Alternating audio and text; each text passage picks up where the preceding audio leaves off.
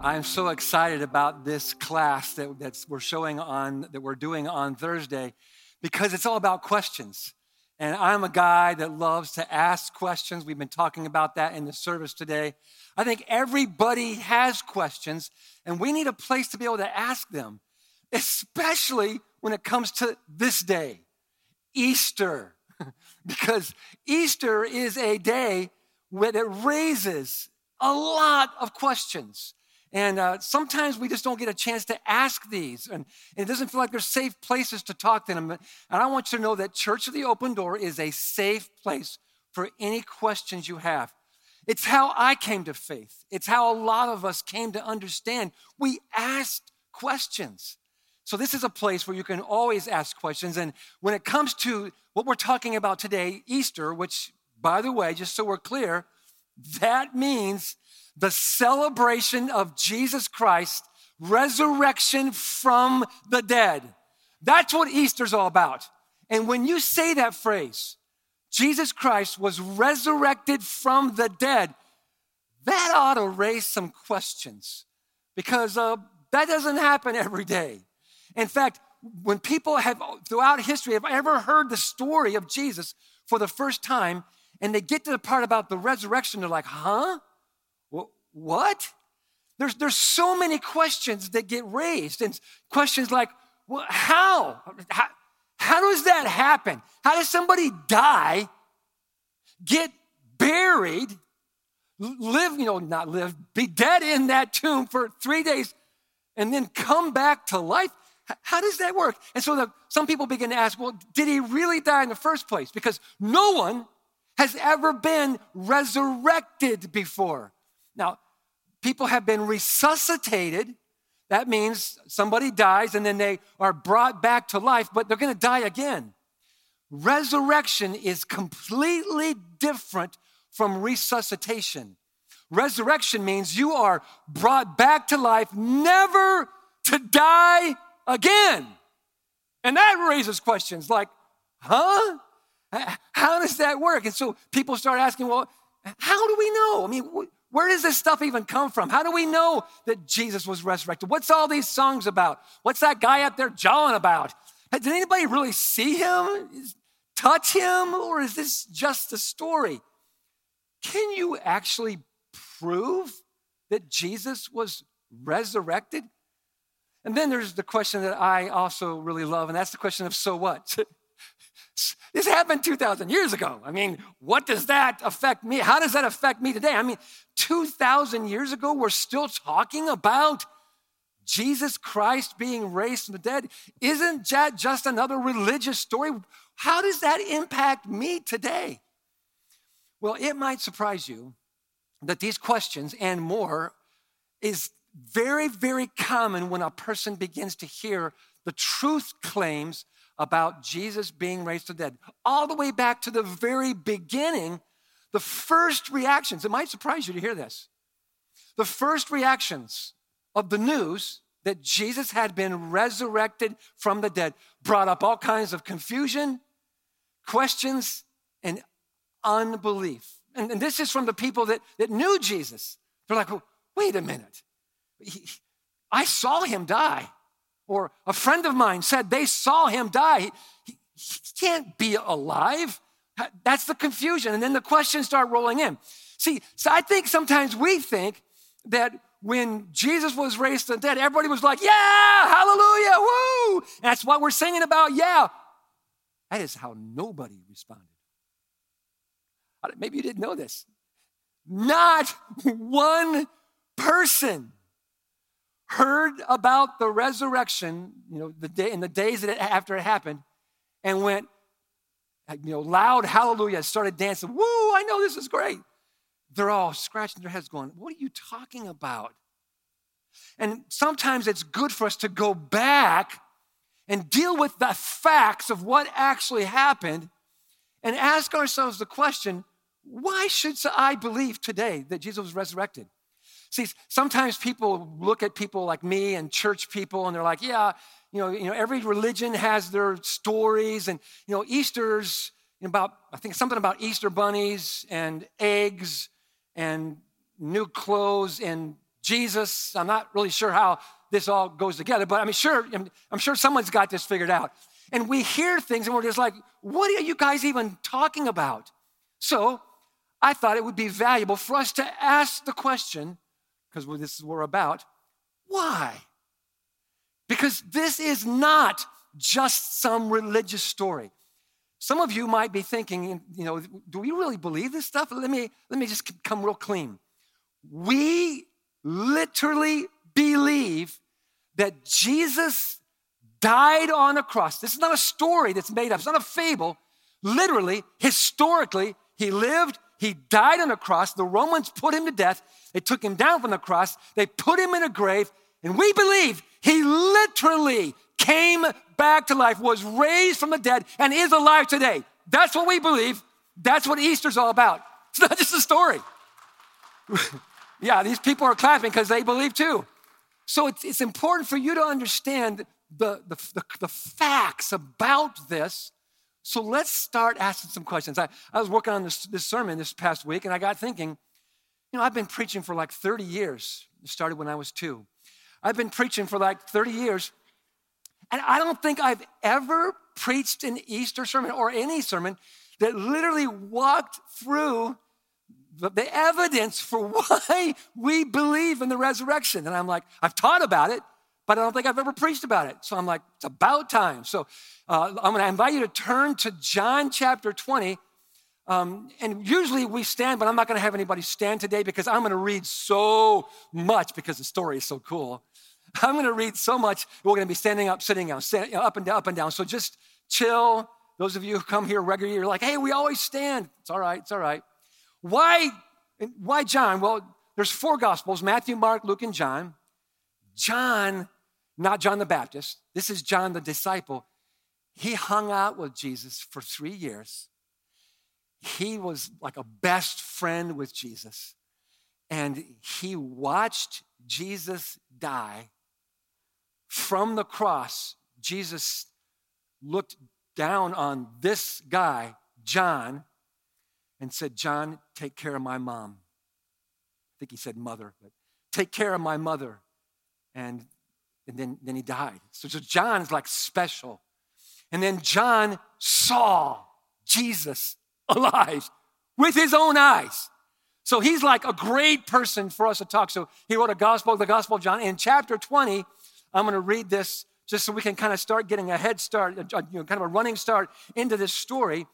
Um, this is the first day of the week, so this is why we talk about celebrating resurrection on Sunday, first day of the week. So early on Sunday morning, while it was still dark, a woman named Mary Magdalene went to the tomb, the tomb where Jesus had been laid, and saw that the stone had been removed from the entrance. Let's pause there just for a minute. She's not expecting this. She's She's full of grief. She's full of sadness. She's going there, maybe not even knowing why. Some people, one gospel says they were bringing spices. I don't know. She, but she's not expecting to see the stone rolled away. So she went running to Simon Peter, a disciple of Jesus, and the other disciple, the one that Jesus loved. That's John. That's that's the guy that wrote this. He's the one that Jesus loved. This is, this is his way of describing himself. He doesn't use his own name in the whole gospel. Whenever he refers to himself, he's like the guy that Jesus loved. it's kind of, kind of cool. so the one that Jesus loved and said, They have taken the Lord out of the tomb, and we don't know where they have put him. So this is our first kind of evidence, our first proof. There's, there's like over 20 separate pieces of forensic information that scholars have pieced together. We're going to summarize five of them, but we're going to talk about more than that in the five. Here's the first one the tomb is empty. The tomb where they laid Jesus' dead body on Easter Sunday morning, people start coming. Of course, it's not Easter, it's just the first day of the week. Easter, the word Easter hadn't been invented yet. They're coming and to see this tomb is, is empty. The, and remember the phrase that I highlighted? The, when, it came, when she came to the tomb, she saw that the stone, that massive stone, had been rolled away. Why? It, it was the stone rolled away. What's that all about? Well, this empty tomb is a big deal because even though there's this stone, and here's a picture of it, when I take people to Israel, I take them to this site. Um, there's a lot of these graves in Israel. Um, not everybody had one, only the rich people. And the Bible tells us that Jesus was poor, didn't have a grave. And so a guy named Joseph of Arimathea, a rich guy, said you can said to the people, you could literally dump him in my grave, dump him in my tomb. I mean, I'm a follower of Jesus. They didn't know it was only going to be in there for three days. but they're like, so this is this is this is a, a common sight This stone is massive. Massive. And not only is it huge, but it rolls down and into a niche down here to cover up the opening so the stink doesn't get out, so animals don't get in. So grave robbers don't get in. So this is the, a common thing. They'd roll the stone over and that body would decompose in the grave. But this one, three days later, this, so how did that stone get rolled away? Especially since this, this, this stone that's securing it is not only rolled down in there, but it's got a Roman uh, seal around it. And the, the question is, how did that stone get moved? So another eyewitness, a guy like named Matthew, Matthew, Mark, Luke, and John, he tells us, here's the answer. It was a violent earthquake, and an angel of the Lord came down from heaven, going to the tomb. How did the stone get rolled back? The angel rolled back the stone and sat on it, kind of like this in triumph. It's like, I'm an angel. Stones are no big deal for me. His appearance was like lightning. How do we know that? Because the guards saw him and his, their, his clothes were like white as snow. The guards were so afraid of him that they shook and became like dead men. These are Roman soldiers, war torn, war seasoned soldiers. And they flip out when they see this angel. I mean, I think I would too. After they wet their pants, they lay down on the ground like dead men, just like, bah, you know. The angel said to the women, because women now are coming to this tomb, they said, Don't be afraid of these guys or this angel or what's going on, for I know that you are looking for Jesus who was crucified. He is not here. So the, the, the tomb is empty. Jesus is not there in the tomb. The, the, the, stone is rolled away. You've got guards guarding it. It's like, how did the tomb get empty? With the huge stone securing it and soldiers guarding it. And when, when this angel says, I know you're looking for Jesus, he was crucified, but he's no longer here. This is, this, is a, this is the second big thing I want you to see. It has to do with the body of Jesus. He was crucified, he did die. You saw him die. Yep, he, it wasn't imagination. It, it, you, you saw it. The Roman soldiers saw it. Hundreds of people there watching Jesus die all saw him die. And sometimes when people are trying to disprove the resurrection, they're like, he probably didn't really die. He probably just got beat up really bad. Anybody who talks like that reveals they know nothing about the ancient practice of crucifixion. Invented by the Persians and, and um, perfected by the Romans. It was the job of these Roman soldiers to make sure a person died and died slowly. This wasn't something they just were put on a detail. This was what they did. This was their job. And you don't let somebody live who's crucified. So, so you got these Roman soldiers, these professional killers. They made sure that Jesus was dead. So the soldiers, the Jewish leaders who wanted to make sure that we killed Jesus, the authorities, the disciples who were like, no, no, no, please, don't let him die. The women and all the onlookers, all the people saw him die. And then they buried him. There's no, there's no, there's no question about this. They, they rushed him into the tomb because that day, the Passover, I mean, uh, uh, Sabbath was starting the next day. So they, he was dead and buried, and now we got a problem. He's missing. The, tomb is empty. And so, this whole story of the body of Jesus, we saw him die, we saw him get buried, Where is he now? Now, you know he came alive, but at this point in the story, nobody knows that. This is something, this is, you've got to grasp this. As this is happening in real time, nobody's anticipating resurrection. They're living in the dead, buried, missing phase. Let me pause here just for one more proof. You know, the Jewish authorities who were threatened by Jesus were, were so upset when they heard the news that he had been resurrected. They're like, no, that, that news can't get out. So they paid off the guards who saw the angel, who were at the resurrection. They paid them off and they tried to silence it. And when, when the disciples started teaching and preaching about the resurrection, they tried to shut them up. They, they would beat them up, they would put them in jail. They, they, they tried all these things to silence, but all they had to do would have been real easy to silence all this talk, this alleged resurrection. Real simple.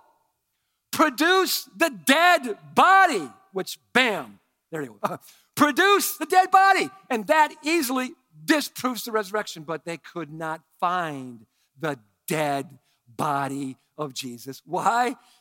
We now know he was alive. He came alive. He was resurrected. So, all these proofs that are built into the empty tomb and the body of Jesus, we're starting to get some momentum here. But we got to ask ourselves the question is this all it is? Is just stories about this? No. There's, there's three more significant things I want you to see. So let's go back to John. Simon Peter has heard the news, because we, we read earlier that Mary ran to the disciples and said, The tomb is empty. He, he's not there, out of breath. And so Simon Peter and John run to the tomb. And so we pick up the story. They came along behind him, that's John the disciple, and went, Peter went straight into the tomb.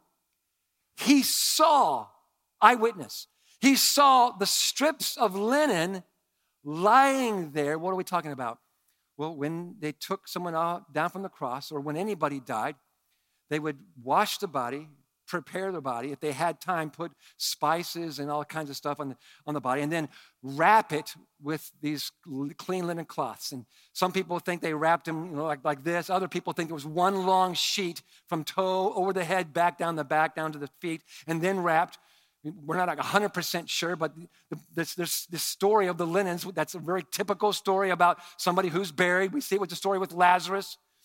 But in this case, Peter does not see something like you know, Jesus woke up or Jesus was resurrected and then sat up and unwound the linens and rolled them up and put them in, in aside. No, instead, they see the linen lying there as well as the cloth that had been lit, or, uh, you know, wrapped around his head, and it's just still lying in its place, separate from the linen. What's going on here? This is the grave clothes part of the evidence.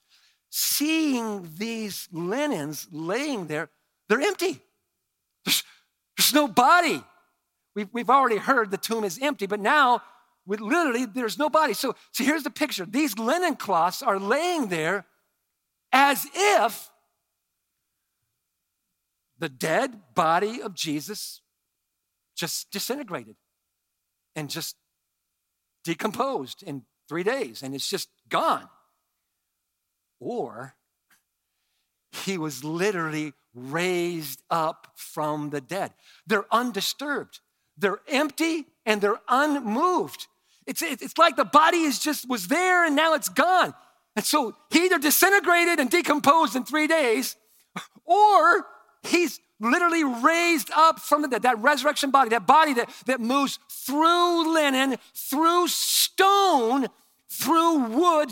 Later on, Jesus walks through a, a closed and locked door. This, he's got this glorified, resurrected body. This has never happened in the history of the world. This is a miracle. The resurrection of Jesus from the dead left these linen cloths just laying there just like they were when they were wrapped around the dead body of Jesus. And we're starting to grasp okay, how, how do we make sense of this? And this is some of the evidence that people, scholars begin to put together, but we still have a couple more things to see.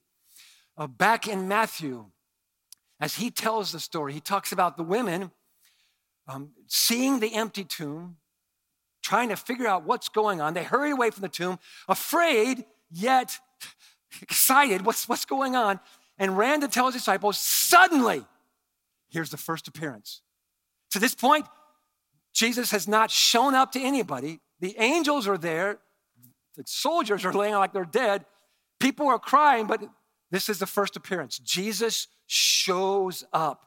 I, I love the, it's like, hey guys, what's up?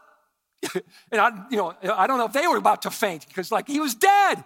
They came to him, they clasped his feet and worshiped him. Then Jesus said, so he's not just an apparition. He's not just, he's like a ghost that they just see. He's speaking.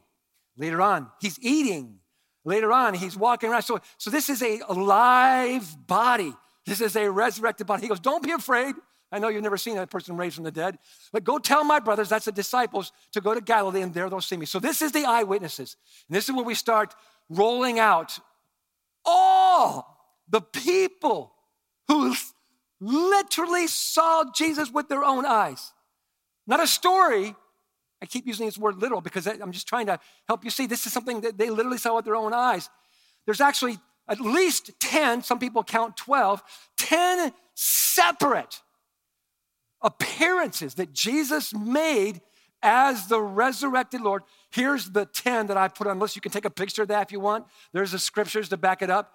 We already saw the story of Mary Magdalene, then Mary and Salome. Then it says in Luke 24 that Peter saw him. Then this story of two disciples on the road to Emmaus, Jesus just shows up, resurrected, starts talking to them. Then 10 of the apostles. Remember, there was 12, so Judas betrayed Jesus, and Judas committed suicide. And the only one that's missing here is Thomas. So 12 minus 2 is the 10. And then a week later, Thomas shows, shows up, and Jesus shows up with them. So now it's 11. And then there's another time they were out fishing, and seven apostles were out fishing, and Jesus shows up. And, and then later on, Paul says in 1 Corinthians that one time he showed up with five, over 500 people saw him. And then, this is a very significant one James, Jesus' brother. So he's not a disciple. There is a disciple named James, but this is not that guy. This is Jesus' brother who grew up with him and didn't believe in him. It's like, I know Jesus. He, he's not God. He's cool. Well, he's a little bit intimidating, but Nobody in Jesus' family believed except for his mother, Mary. Why did James, his brother, believe him? Because he saw the resurrected Jesus. And then, then Paul. And, and you know, there's, there's, there's other episodes like the Great Commission that I, I would throw in there, but there's at least 10 times, separate appearances that Jesus makes. And if you add the 500 to the other 12, the 11 disciples plus the women, there's over 518 people Guys, this is a slam dunk in a court of law. Over 518 individual people literally saw him with their own eyes. Yup. And when Paul wrote about this, he's like, you can still talk to some of these people today. It's like, woo. So, what we're moving into now is these eyewitnesses who saw Jesus with their own eyes, something happened to them. Something dramatic. And what I'm about to tell you, the last proof, is to me the biggest and the greatest. This to me is the absolute slam dunk because what happened with these eyewitnesses is their lives got changed forever. Remember, they're not expecting resurrection. They don't believe it at first. They got questions. They're so ensconced in their grief, so buried in their grief, they can't think, they can't feel. It's just numb and shock. And it's like, I thought Jesus was the one. And seeing Jesus transformed them from grief to, let's see, here is the story of the, um, the evening of that first day. So we're still on Sunday. Now we've moved up to verse 19. On the evening of Sunday, the first day of the week, when the disciples were together with the doors locked for fear of the Jewish leaders, Jesus came and stood among them. Bam! He just walks through the door. Woo! And says, Howdy, peace be with you.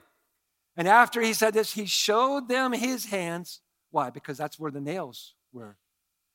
Showed them his side, and the disciples went from grief to joy if you're taking notes, you're going to write that down. From grief to joy. That transformation, that is just the beginning of a, a complete transformation that would happen with these disciples. Everything changed as we heard earlier. Everything is different. Let's go to the next thing because I skipped over a part. Did you see it? I highlighted it here. The disciples were huddled together with the doors locked. Why? Everybody say this word out loud. Out of what are they afraid of? They're afraid that if they killed Jesus, our leader, they're coming after us next. Jesus is resurrected. Catch this. Jesus is resurrected from the dead, and his closest friends are huddled behind locked doors, living in fear. That still happens today. Jesus is resurrected from the dead, but there's still thousands, millions of people. The fact of the resurrection is true, but people are living in fear. Their lives, maybe your life is racked by fear. Everything you do is out of fear. This is normal, especially for these guys, because the Jewish leaders, the Jewish authorities are the one that put Jesus to death. But watch what happens. This, this cowering, hiding behind the locked doors. Again, these are strong men, they're fishermen. These, these are not wusses. These are, these are men but they're, they're blown away by the grief. They're still shocked. They're still numb. They're afraid it's going to happen to them. And something transforms their life. So let me help you see the chronology here. Jesus dies. They bury him. Three days later, he's raised from the dead. 40 days later, he's he ascends up to heaven. 10 days after that, the Holy Spirit comes, fills these disciples, and uh, they start talking about the resurrection to everybody they meet. They're just like, we saw Jesus, we, we, we, we, we saw him with our own eyes, and they can't stop talking about him. They, and they're talking about him all Jerusalem. And Jerusalem authorities imprisoned them, beat them, and said, Shut up! Quit talking, quit spreading this news about the alleged resurrection. But they couldn't shut him up. They beat him, they put him in jail, and, and they just they got, they, they got released from jail because they don't know what to do with these people. They couldn't stop them talking. So one day, Peter and John, we've met them, are walking up to the temple and they see a guy laying on some steps like this who's paralyzed. And Peter sees him, and the guy's asking for money, help me out. And Jesus and Peter goes, I don't got any money, but what I do have, I'll give to you in the name of Jesus Christ, the resurrected one. Stand up and walk. And people are like, What? The guy gets up and walks, and everyone's freaking out. What?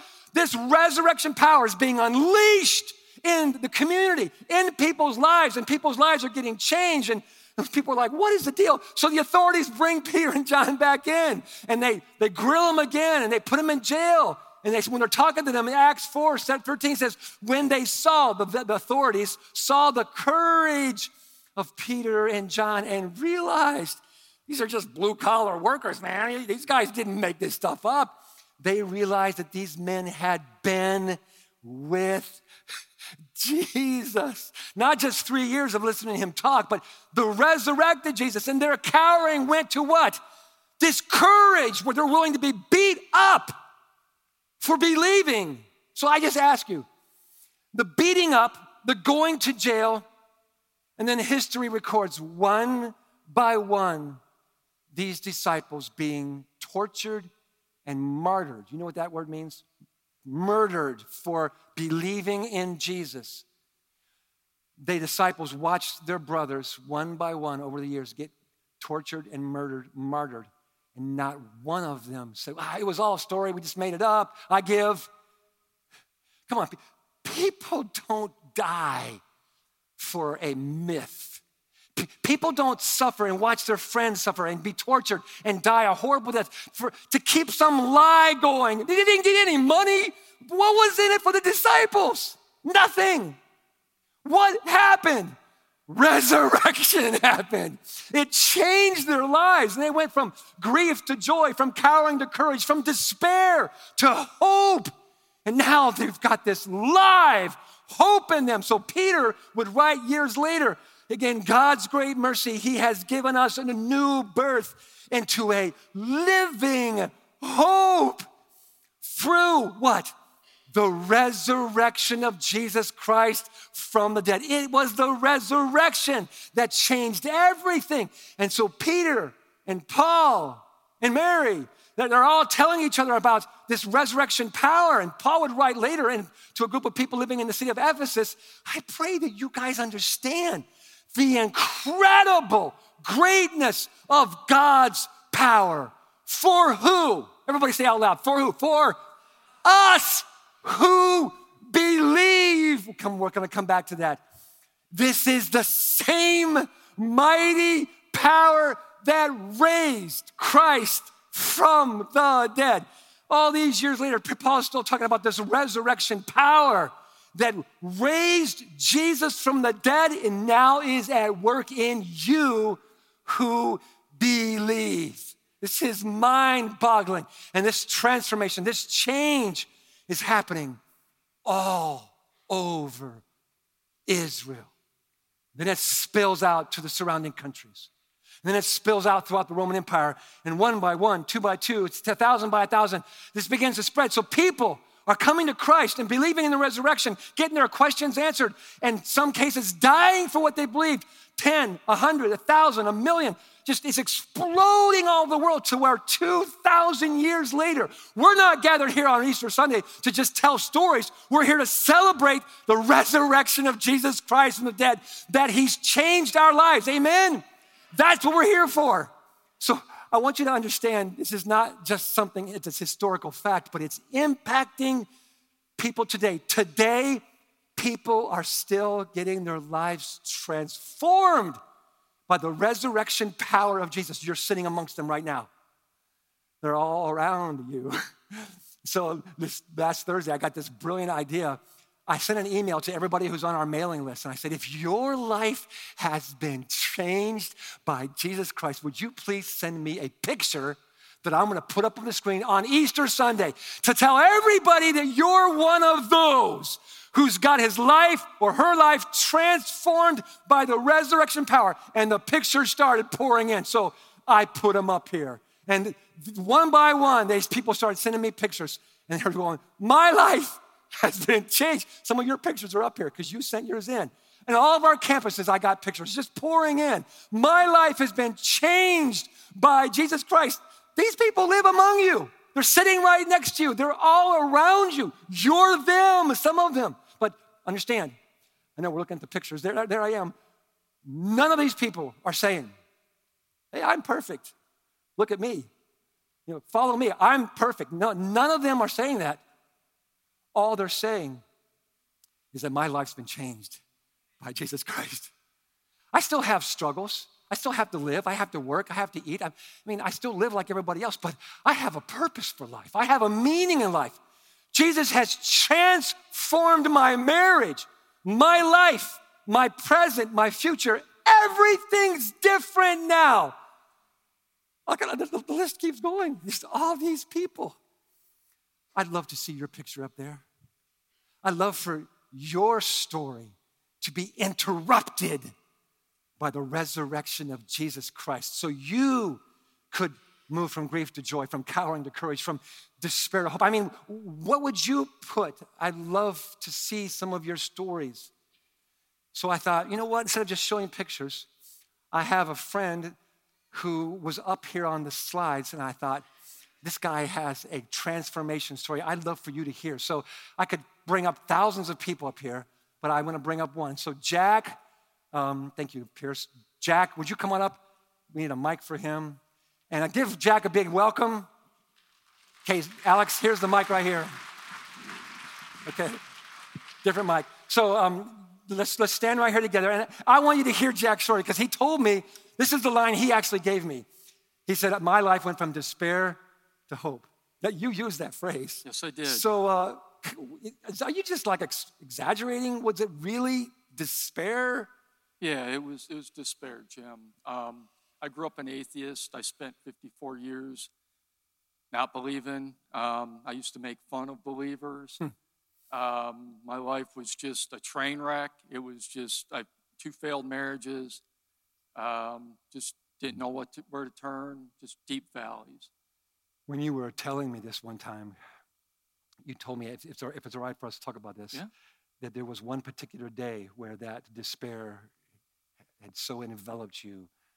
You know what I'm about to say. Yeah. So um, in in 2011 or late 20, early 2012, I went through a lot of personal things. I had a health issue, went through some really bad. Rela- I was single, went through a really bad relationship, had some work issues, and just it. I felt like I was at the bottom of the pit, and that there was no reason to continue on. And uh, Yeah. fortunately, my mind was changed. So, so tell us, you know, how did it despair turn to hope? Tell us what happened. Well, the next morning, just as it happened, out of- a, a strange chance, I met the woman I'm married to the very next morning, and we um, we were married a few years later. And in May of 2017, we were talking one day, and she was talking about her faith and all that. And I said, "You don't understand how much I wish I could really feel that in my heart." Wow. and that was all God needed to crack it open. And again, I didn't believe right away. I just said that I wanted to believe, and it took seven months before I really said, "Wow, this is this isn't the myth, as you had put it, Yeah. that it's reality, and that this is the truth." T- tell us the boat story. I love the boat Yeah. story. so in October, O- October the 16th of 2017 is a day I'll never forget.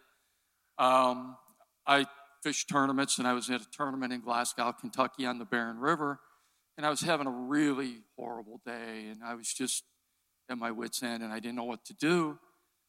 And right in the middle of the river, on the front of my boat, I just said, "God, I don't know what to do anymore." I didn't know how to do it. I, I'd never been through this. But I was really blessed when I was in fifth grade at Central School in Amherst. I had a teacher named Mrs. Johnson, and every morning we did the Pledge of Allegiance, and she taught us the Lord's Prayer. Every morning we did In it public school. in public school. and the funny part was in fifth grade, you're 12 years old, and I hadn't said it until I was 54, Oh, but it was ingrained Are in you me. kidding me? Yeah. So you, you just talked to God I with just the only prayer you knew. He made me new, I love you. delivered, delivered me from despair. Yeah. So, by the way, it's you wouldn't say that the people have to say that prayer. I mean, it's No, right, um, and and again, you you said earlier, it's there's no magic words. Um, being a believer doesn't mean that you don't have problems. I have problems. Doesn't mean you're not a sinner. I'm still a sinner. Um, you know, on Good Friday, you did something that was extremely symbolic. You had a big wooden cross here, red paper that said all my sins. I nailed my sins to that cross. I nailed them to, to that cross on the day I got on my knees on the Barren River. But everybody can nail their sins to that cross, Jim. and that's when you started to see the hope. It's where you see the hope because of in Pierce's opening, they flashed the big words of freedom up there. And all of a sudden, I had the freedom because I'm saved by Jesus Christ. The thing that struck me, I think, most about your story is you told me that people who knew you could tell a change had happened because of the way you treated people. Yeah, I love this. That, that's exactly right. Um, last fall, I was dealing, all, all last summer on Wednesday night, excuse me, I was fishing with a bunch of friends. And late in October, we, were, we had this big gathering and we were fishing. And afterwards, I was hanging out talking to people. And one of the guys said something, and I said to him, Well, you know, I'm a believer. Or I said, I have to tell you that I'm a believer. And he said, I know that. And I said, How could you possibly know that? I never told you that. And he said, We can see by the way that you act towards us. And that was the big change for me because I used to really be nasty to people that didn't believe what I believed. I was really nasty to people that didn't think the way that I thought. And through the hope, it changed me to understanding people. You told me you were an angry atheist. I was an angry atheist. It was yeah, it was funny. So I have a son-in-law who is a pastor's son. This is real quick.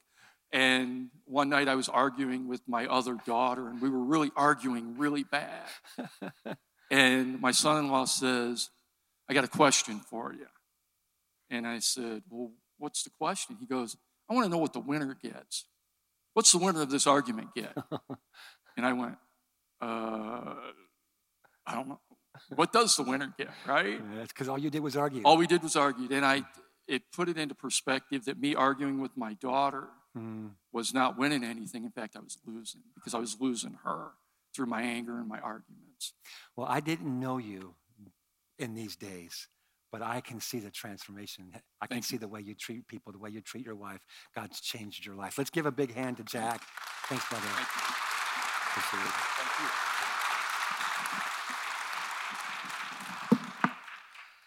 So Jack's picture was up there.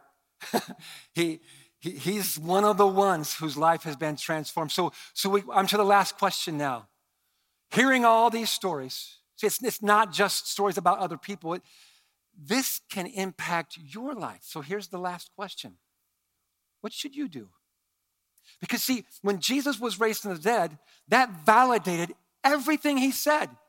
And he said, I'm the way, I'm the truth.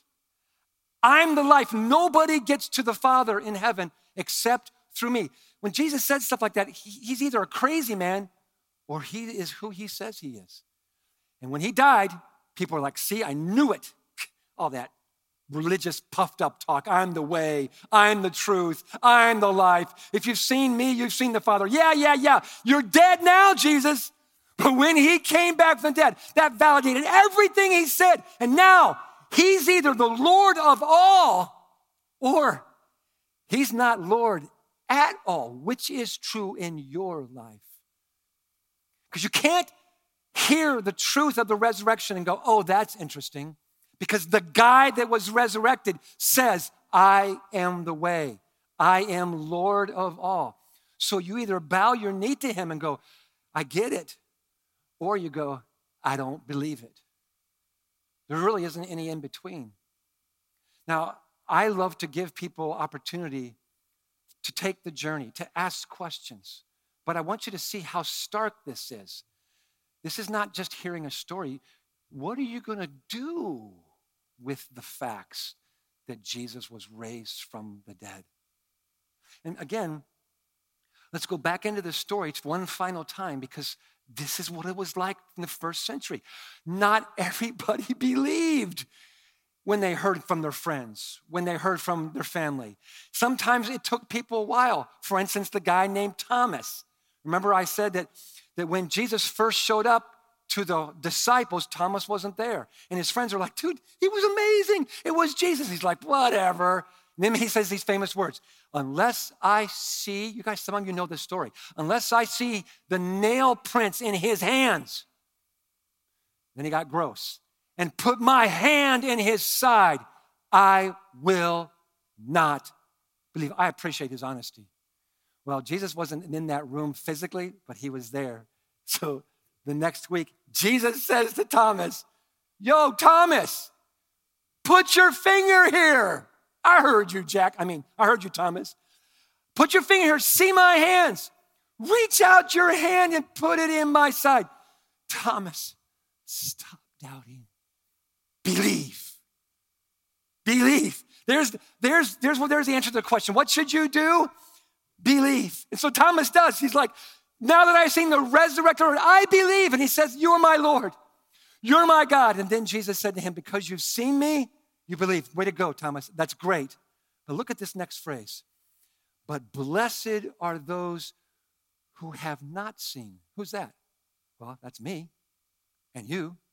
I have never seen with my eyes the resurrected Lord, but I believe. Many of you do. This is a blessing on you. Blessed are those who have not seen and yet have believed. What should you do about the facts of the resurrection? You should believe Jesus is who he says he is. By the way, don't put believe down yet.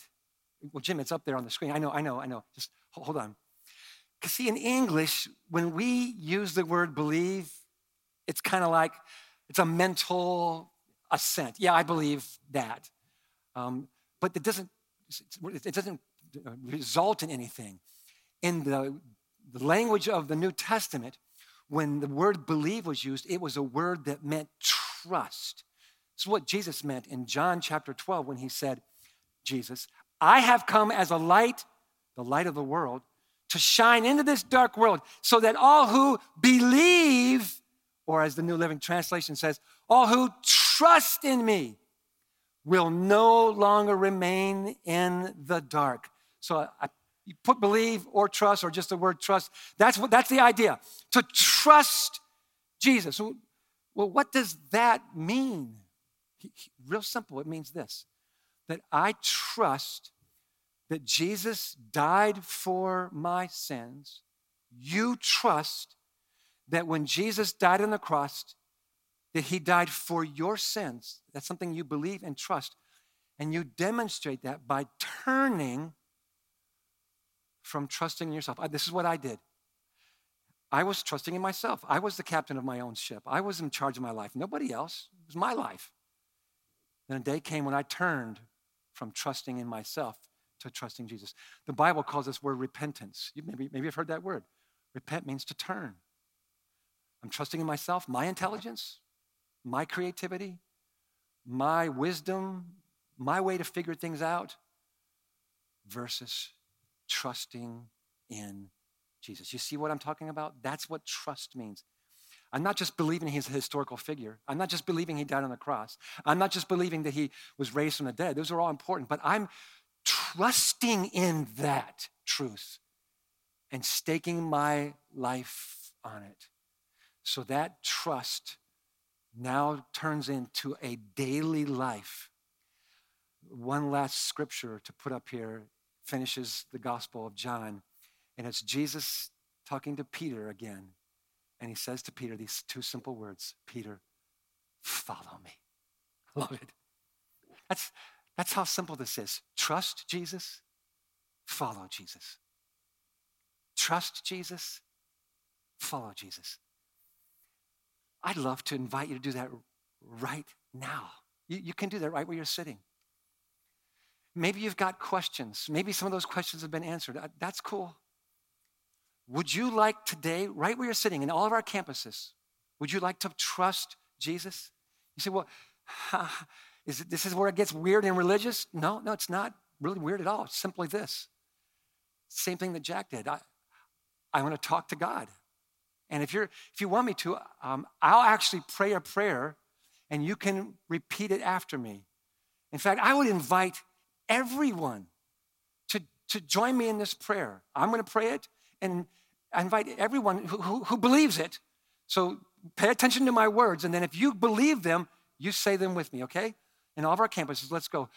Lord Jesus, I believe in you. And I believe you died for me. Forgive me of my sins. I'm trusting in you today. I turn from trusting in me to trusting in you. And I will follow you now. I will learn more about your life. I will trust you and follow you with all my heart.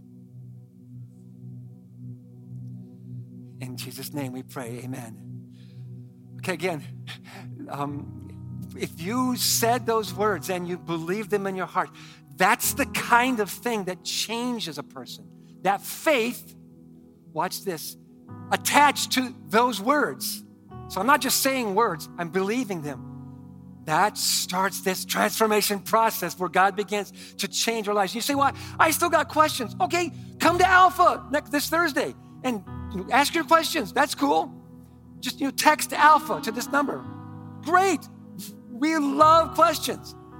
Or, or maybe you're like, oh, I don't know that I want to go to a class. Okay, watch this. Text follow to this number.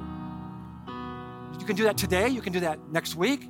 If you're like, I just want to talk to somebody, if you text follow, F O L L O W, to this number, someone will call you and just sit down with you. See, this, we're not trying to make this into some emotional thing, but we are absolutely inviting you to trust Jesus, to follow Jesus. Well, then what? Start reading your Bible. Tell somebody. come to church next week. We're starting a new series next week. It's on temptation. And we follow Jesus around here, so we're going to follow Jesus as he's tempted to figure out how we might fight temptation in our lives. Come next week. Come the week after. Start coming to church every Sunday. Start praying. Start reading your Bible, and, you'll start reading the Gospels, and you start seeing Jesus. Just do what Jesus did. Trust Jesus. Follow Jesus. Really, it's that simple. And as you do, your life will be transformed. You'll be changed from the inside. I invite you to do that. Right now, I'm going to just ask everybody to stand up and then close your eyes. I'm going to pray a final prayer.